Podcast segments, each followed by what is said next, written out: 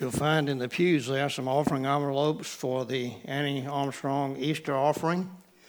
It goes for North American missions.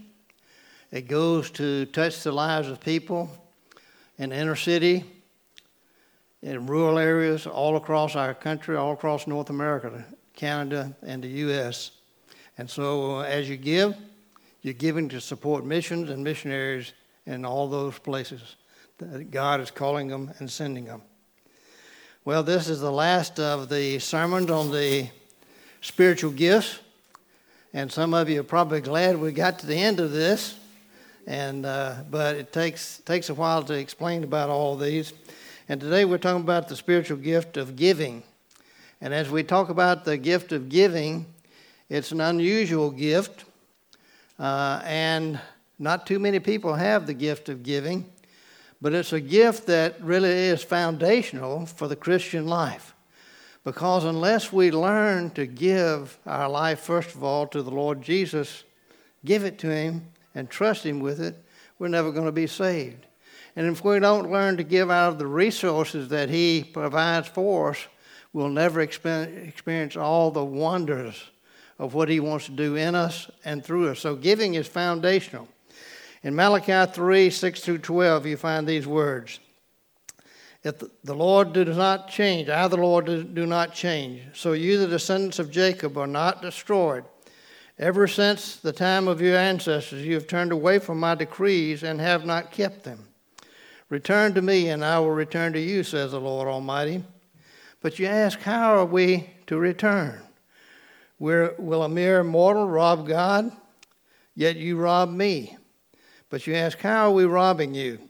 In tithes and offerings, you are under a curse, a whole nation, because you are robbing me. Bring the whole tithe into the storehouse, that there may be food in my house. Test me in this, says the Lord Almighty, and see if I will not throw open the floodgates of heaven and pour out so much blessing that there will not be room enough to store it. I will prevent pests from devouring your crops, and the vines in your fields will not drop their fruit before it is ripe, says the Lord Almighty. Then all the nations will call you blessed, for yours will be a delightful land, says the Lord Almighty. Well, some people in church get nervous anytime the pastor's are going to talk about giving. Anybody feel nervous this morning about that? it's okay. Uh, there's a time in my life as I was beginning my Christian walk that I got nervous when they talked about giving because I, I had a sort of a selfish nature. I wanted to hold on to what I got. But praise the Lord, God taught me to move beyond that. For that reason, some preachers don't preach about giving. But the Bible has an awful lot to say about giving. It has more to say than you can imagine. Good people are giving people, and giving people are good people. But good people who give and giving people who are good do not necessarily have the spiritual gift of giving. It is a special gift that God gives to a few people in the church. And it's a gift that is given so that God can bless people who are hurting people who are going through really difficult times. And it's a gift that blesses the church when there's special times, special needs within the body of Christ. People with the gift of giving step up and they help make resources available for the church and for people to be able to do what they need to do. From childhood, uh, you've always heard expressions like, well, so and so was really a giving person. Or you hear something like my dad used to say about some of his friends. He would say, Well, he is the kind of person that would give you the shirt off of his back. Those are expressions about people who are giving. And they may give and they may help meet needs, but they may not have the spiritual gift of giving. And so we look at that today and, and uh, talk about that. Many people give freely out in the world. They have resources and they give freely, but they may not have the spiritual gift, and they may not even be Christian. They just are good people who give. On the other hand, there are many people that have the gift of giving who like to do things behind the scenes. They don't like for it to be known, they don't like for it to be acknowledged. They just want it to be done quietly behind the scenes to, to meet needs. So, what then is this spiritual gift of giving and how is it exercised? To whom does God give it?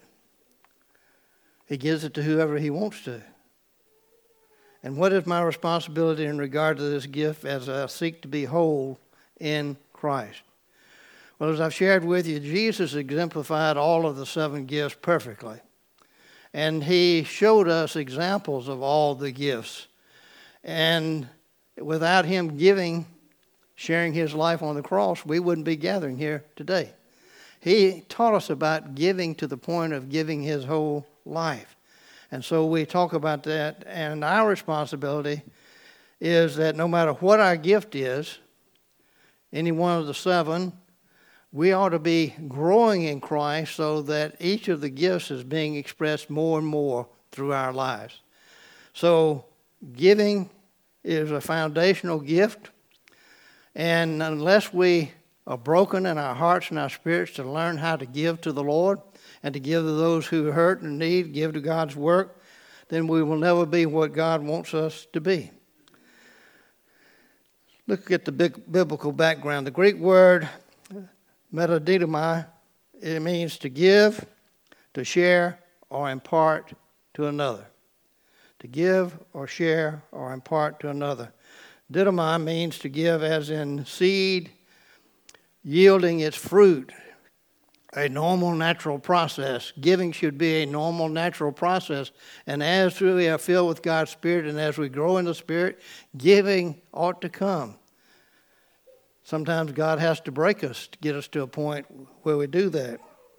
And meta means sharing the fruit of one's life with another person. Think about it. Jesus shared the fruit of his life, his very life on the cross for you and for me. Paul went out as a missionary and he went and he did his tent making in order to not be a burden to those places that he went to, the churches he went to. And many times as he would write back to them, he would explain that he gave out of his life. He gave his life to them, loving them and caring for them. So Luke 3:11 says from Jesus. Anyone who has two shirts should share with the one who has none. And anyone who has food should do the same. This has to do with sharing material things. Here it talked about if you got two shirts and you see somebody that doesn't have a shirt, give it to them. If you see somebody hungry and you've got food, give it to them. It ought to be a normal, natural response of those who belong to Christ and those who have been saved by the Heavenly Father. Romans 1:11 says, "I long to see you so that I may impart to you some spiritual gift to make you strong." This is Paul speaking, and he wants to impart to them, he wants to give to them the truth, the Spirit of God that he has received, he wants to share with them and impart to them and give it to them. And it has to do with spiritual blessings.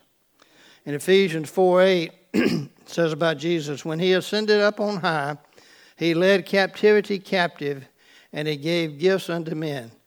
This has to do with the sharing of the fruit of a person's life. Jesus sharing the fruit of his life. And he shared that spiritual fruit with us that we could be born again. But not just be born again and be a babe in Christ, but to grow up in all the fullness and maturity that God has for us. 1 Thessalonians 2 8 says, Because we loved you so much, we were delighted to share with you not only the gospel of our God, but our lives as well. Our lives ought to be such that we don't just share the gospel with somebody. We come alongside of them, we encourage them, we lift them up, we try to build them up, we teach them how to become all that they can be in Christ Jesus. So the gospel is something that we ought to be ready to share at any point. The gospel is a message that can change lives. I'm going to be talking to the young people after church this morning downstairs and using my Olympic pin uh, vest and pins that I share at the Olympics. And when we were at the Olympics in Pyeongchang in South Korea in 2018, we had a team of university students from the BSUs, Baptist Student Unions across Korea. And many of them had never shared their faith. And we did training with them. We taught them how to share their faith. And a number of us from the U.S. then went and showed them how to share the gospel. We had 75 people that received Christ by us sharing the gospel. But we encouraged those students and we tried to pour into them our lives and our understanding of the value and the importance of sharing your faith. And they received it. And by the end of the Olympics, it was fun to step back and watch them.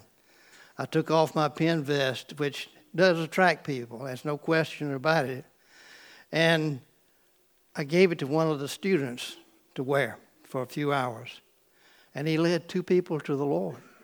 And I watched and gave praise and thanksgiving to God that he caught it, that he got it, and he was able to do that. So, the definition of the spiritual giving gift is that it's a spiritual motivation to share one's life assets or the fruit of one's life to help people in need and for the furtherance of the ministry in a wise way that encourages others.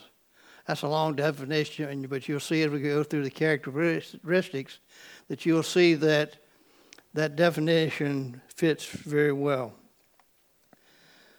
Let's look at the characteristics of a person with the gift of giving. They have an ability to make wise purchases and make wise investments in order to give money back to God's work. They're people that have a knack for making money. Some of them are Christian and some of them are not. But a person with the spiritual gift of giving will be gifted enough to know when to make investments and make wise investments that make money. They will learn to do things that allows God to bless them. And the reason that happens is that God has given to them the gift of giving. And when there are times of need, they have the resources then to help meet that need. And so God raises up in each church some that has the gift of giving. He has a desire to give quietly to effective projects and ministries without any public notice. They don't want their name to be put in the church bulletin that they gave $30,000 or $10,000 or whatever it might be. They don't want people to know that they're giving it to the Lord, to His work, and they do it quietly behind the scenes, and only those who count the money know that it's been done. They find great joy in giving of their resources, especially to meet spiritual needs. They want to help people who are hurting but there's so many people out there that are hurting, you'd give everything you had away real quickly.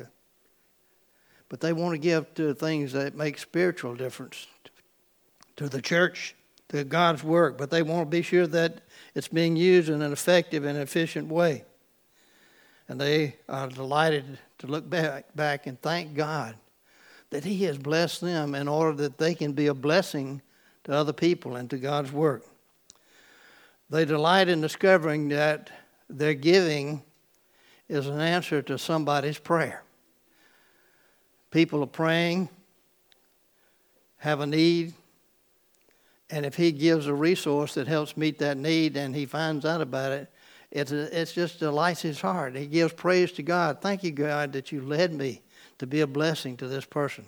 The person will probably never know that they were the ones that gave the money to meet the need. So they delight in discovering that. They prefer to give without the pressure of appeals. At First Baptist Atlanta, when I was there, we purchased about 10 acres of land. The Capital Cadillac automobile dealership adjoined the church property.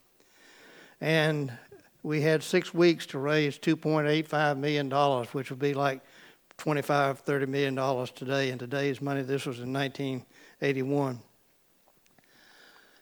And it was one of the most amazing spiritual times I've ever been through.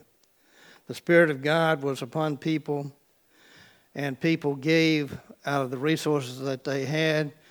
It was such a moving time. The last week that we had, we came together every night of the week for two hours of just praise, singing, and worship and testimonies. People were bringing deeds to their properties that they had, bringing boats and gun, guns and coin collections, you name it, they were giving it.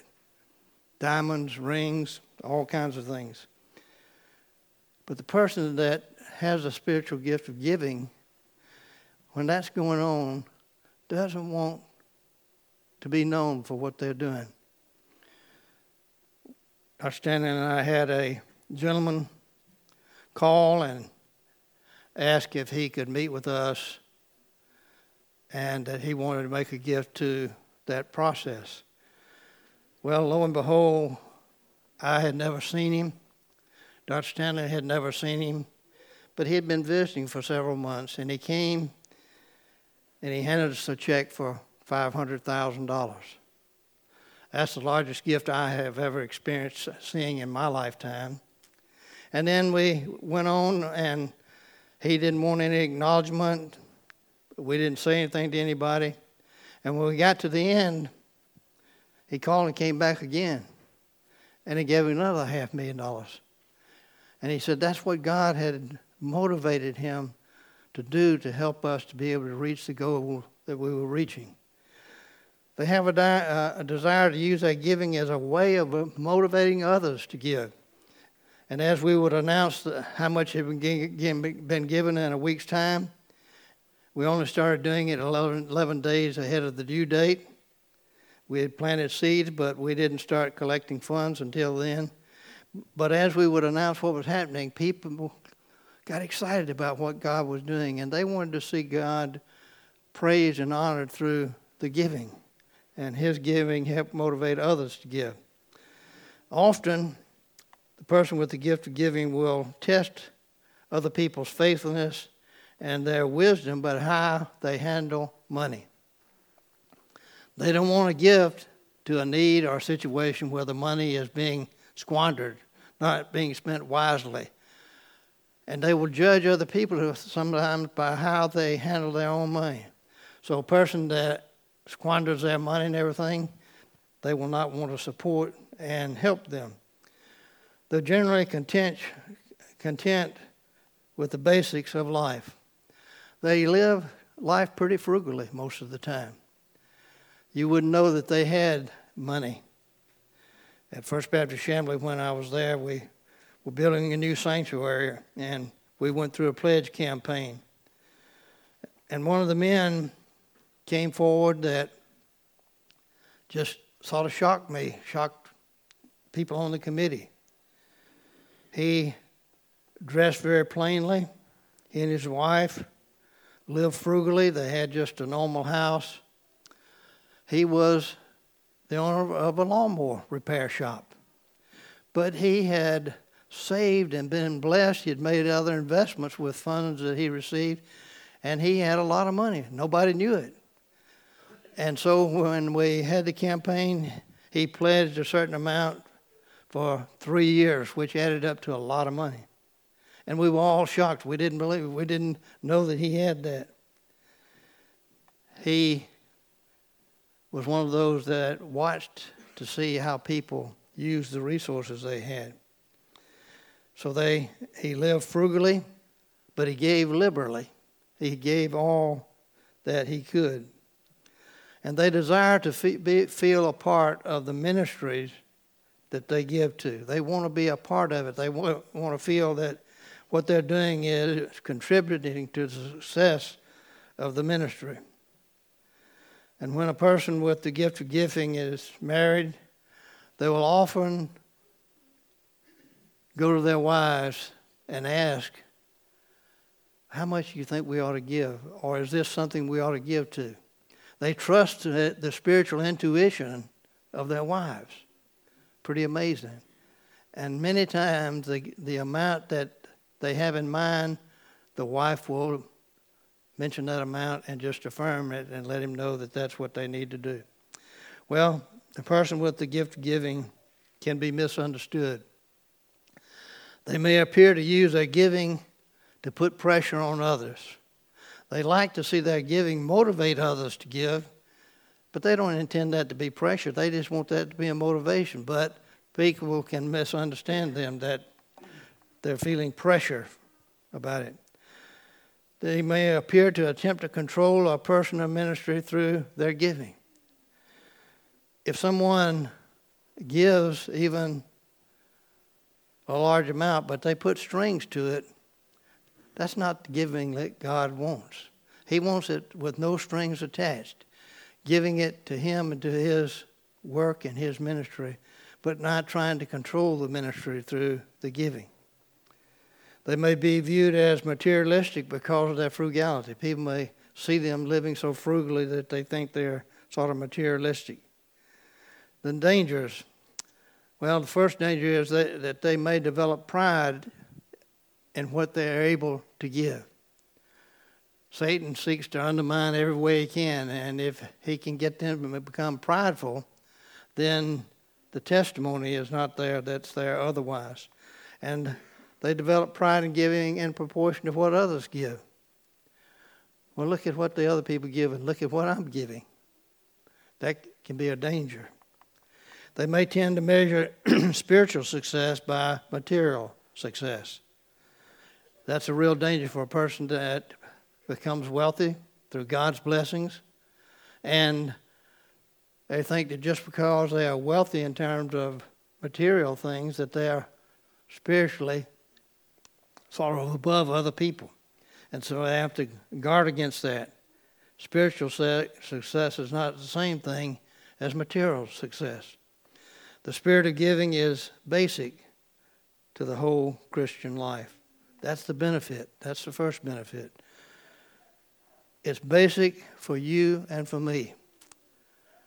And I could tell you stories that about my giving, but God had to break me and break my spirit where I began to learn how to give and to give so that it, I love to give. I love to be a part of God's work and I love to have resources to help in His work. It opens the door to God's blessings. When we give individually, when we give as a church to ministries and to things that God would have us support, it opens the floodgates of heaven so that God can bring blessings to individuals and bring blessings to the church. It's a resource for meeting spiritual needs in the world. Foreign missions, things outside of the church, are dear to the heart of a person with the gift of giving. They want to see spiritual needs met in places around the world. They see a video like we saw about the Annie Armstrong offering, and they see a new church starting that scrambling to try to pay for a pastor's salary, and if they know about it, they may give a gift to help support that, to get that church going, to be a blessing to them. They provide wisdom to the church and resources that would not otherwise be available.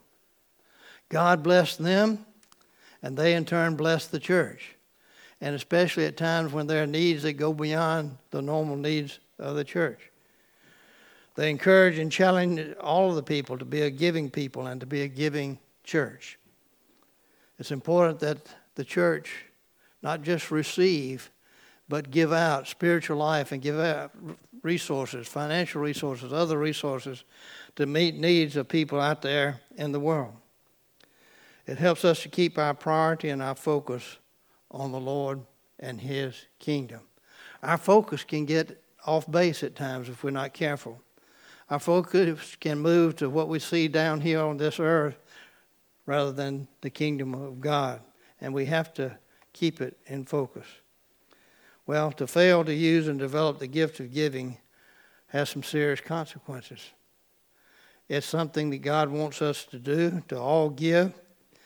And we might rob God in our tithes.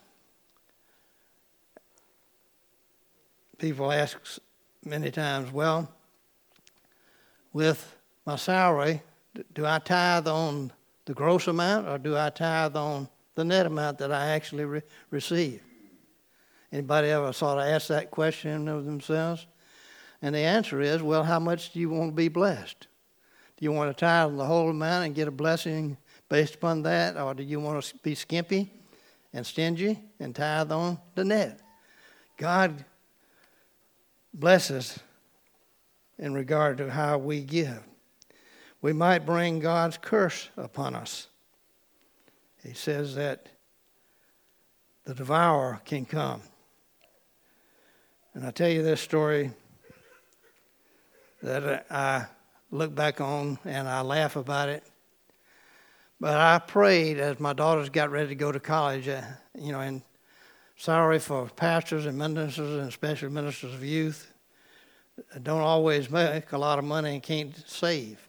And I had two girls getting ready to go to college. And we had bought a 1982 Buick station wagon. And I began to pray, Lord, this car's got to last a long time. I got four years of college, one year in between, and then four more years of college. That's got to last. I prayed over our washing machine, our dryer, everything about our house and prayed, Lord, don't let the devourer come and break all this stuff. I need it to last till my daughters get through college. And guess what happened? I was on the way to with the U-Haul pulling it with the Buick station wagon down to Auburn University where my oldest daughter, and my youngest daughter, was moving out of the dorm and the car began to sputter some on the way down there. It's about 130 miles. We loaded up the trailer, and when I cranked it back up, it was skipping and not doing so well. And I made it back on I 85, 130 miles, sometimes doing 25 miles an hour downhill, and sometimes doing 20. And on the interstate, that's dangerous, especially if you're pulling in a trailer. So I just prayed, Lord, get me home. And when I pulled in front of the house, I didn't have to turn it off. It died right in front of the house. I began to think, well, Lord, I prayed for it to last until they graduated, and they did. In a few days, the dryer went out. Two or three days later, the washing machine broke. A few days later, the spring on the garage door broke things that we have can last a long time with God's blessing, or they can break very quickly. So be sure that you pray for what you want because you may get what you asked for, and I got what I asked for. All of it lasted until the daughters were out of college. God will not make us fruitful. Malachi 3:11. Do you want to be fruitful with your life? Then learn to give to whom much is given, much is required. We are a blessed people. We are blessed.